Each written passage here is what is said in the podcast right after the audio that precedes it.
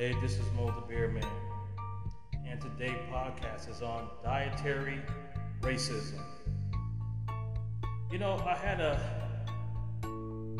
take a step back on this particular subject here because I personally have never heard of dietary racism. I guess this is another form racism concerning a type of beverage. And that beverage is being, ta da, milk. That's right, milk. Milk is the culprit here of being part of dietary racism. Where do these people come up with these these idiotic names here? That is why the United States is so divided and it will always be divided because we keep bringing that ugly word racism into our lives. It seems like we can never, ever get rid of racism. It's become part of our lexicons. is always talked about, especially in Biden's New America, especially with Black Lives Matter, especially with Antifa. And now we are coming up with a new type of term dietary racism. I guarantee you, I guarantee you, this will not be the last of a new racism type of word. Because I guarantee you, some racist bastard out there, whether it's a black person, a white person, or a brown person, will come up with a different terminology of racism. So now we have diet racism. What's next?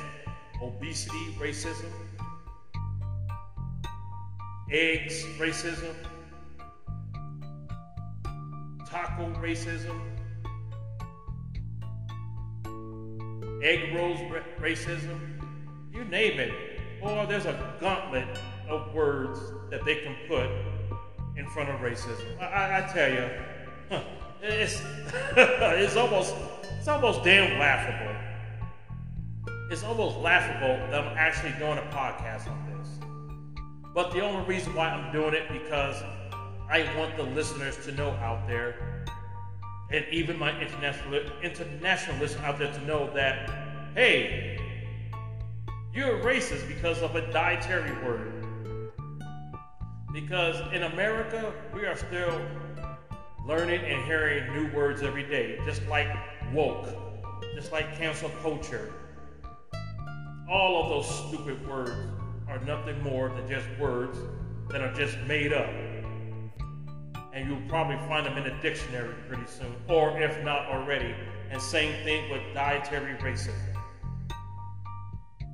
So you know that since the word, the main word here is dietary, it's coming from somebody from the black race.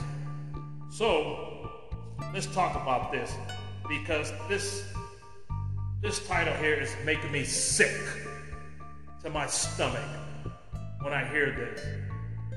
And for whoever brought up this dietary racism concerning milk, well, I just had my third cup of milk today. And I will never stop drinking milk because I love it too much. So let's talk. Here is something new dietary racism. That's right. Can you believe this shit? Civil rights groups, and of course, Al Sharpton. I knew he had to be here somewhere. Mr. Al, process hair, Sharpton, urge, or is urging USDA to fix dietary racism in school lunch programs. And guess who is the culprit? Good old American milk. Good old cow's milk. 28 civil rights and healthcare groups announced on Tuesday to the USDA to address dietary racism in the National School Lunch Programs, saying that the agency is about forcing minority kids to drink cow's milk without allowing them a healthier option. Now, I think that is a bunch of bullshit. This is all bullshit. Yeah, I just said that word. That's all Al Sharpton does is invoke racism and try to be relevant. Because he's not relevant on NBC. He looks so horrible, can't even speak properly.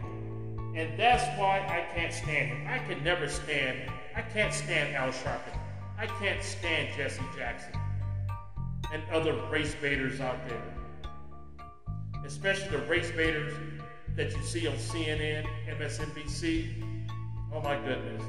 And especially on CBS, where you got Gayle King and that other black guy with the idiot glasses.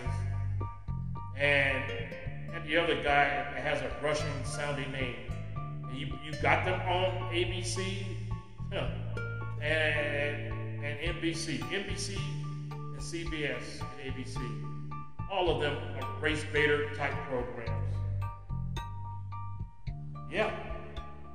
So that's why I can't stand him and his so-called organization. What, whatever organization that is, or whatever the name is, who knows? Now, this is the funny part right here. I'm gonna get down and dirty here because I hope my white counterparts will come out and say, you know what? you want to talk about dietary racism? You want to talk about good old American milk, cow's milk? But guess what? Us white people are going to start saying this. Chocolate milk is dietary racism. That's right. Chocolate milk. I hope somebody will come up with, with, a, a, a racist name behind that so we could counter the cow's milk. So chocolate milk, I would love to hear a white person say that.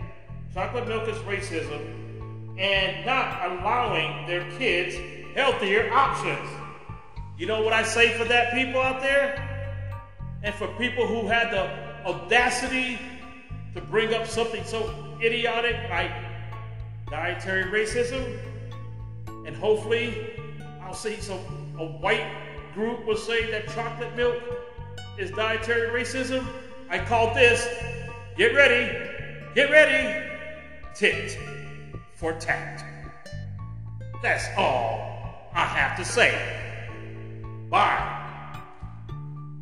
I'm Mo the Beer Man. You can follow me on Spotify and Anchor and Amazon Music. Hey, you can listen to music then listen to me, or vice versa. Uh, whatever your pleasure is. God bless we the people. God bless milk. That's right. I love milk. After I finish this podcast, I will have my fourth glass of milk. And I will enjoy that racist milk, that dietary racism milk, why it's going down my throat into my stomach. And it would land in my stomach and be happy and maybe I would drink some chocolate milk to combine the two races together and bring them as one. Then that way we get rid of that asinine word, dietary racism. Bye.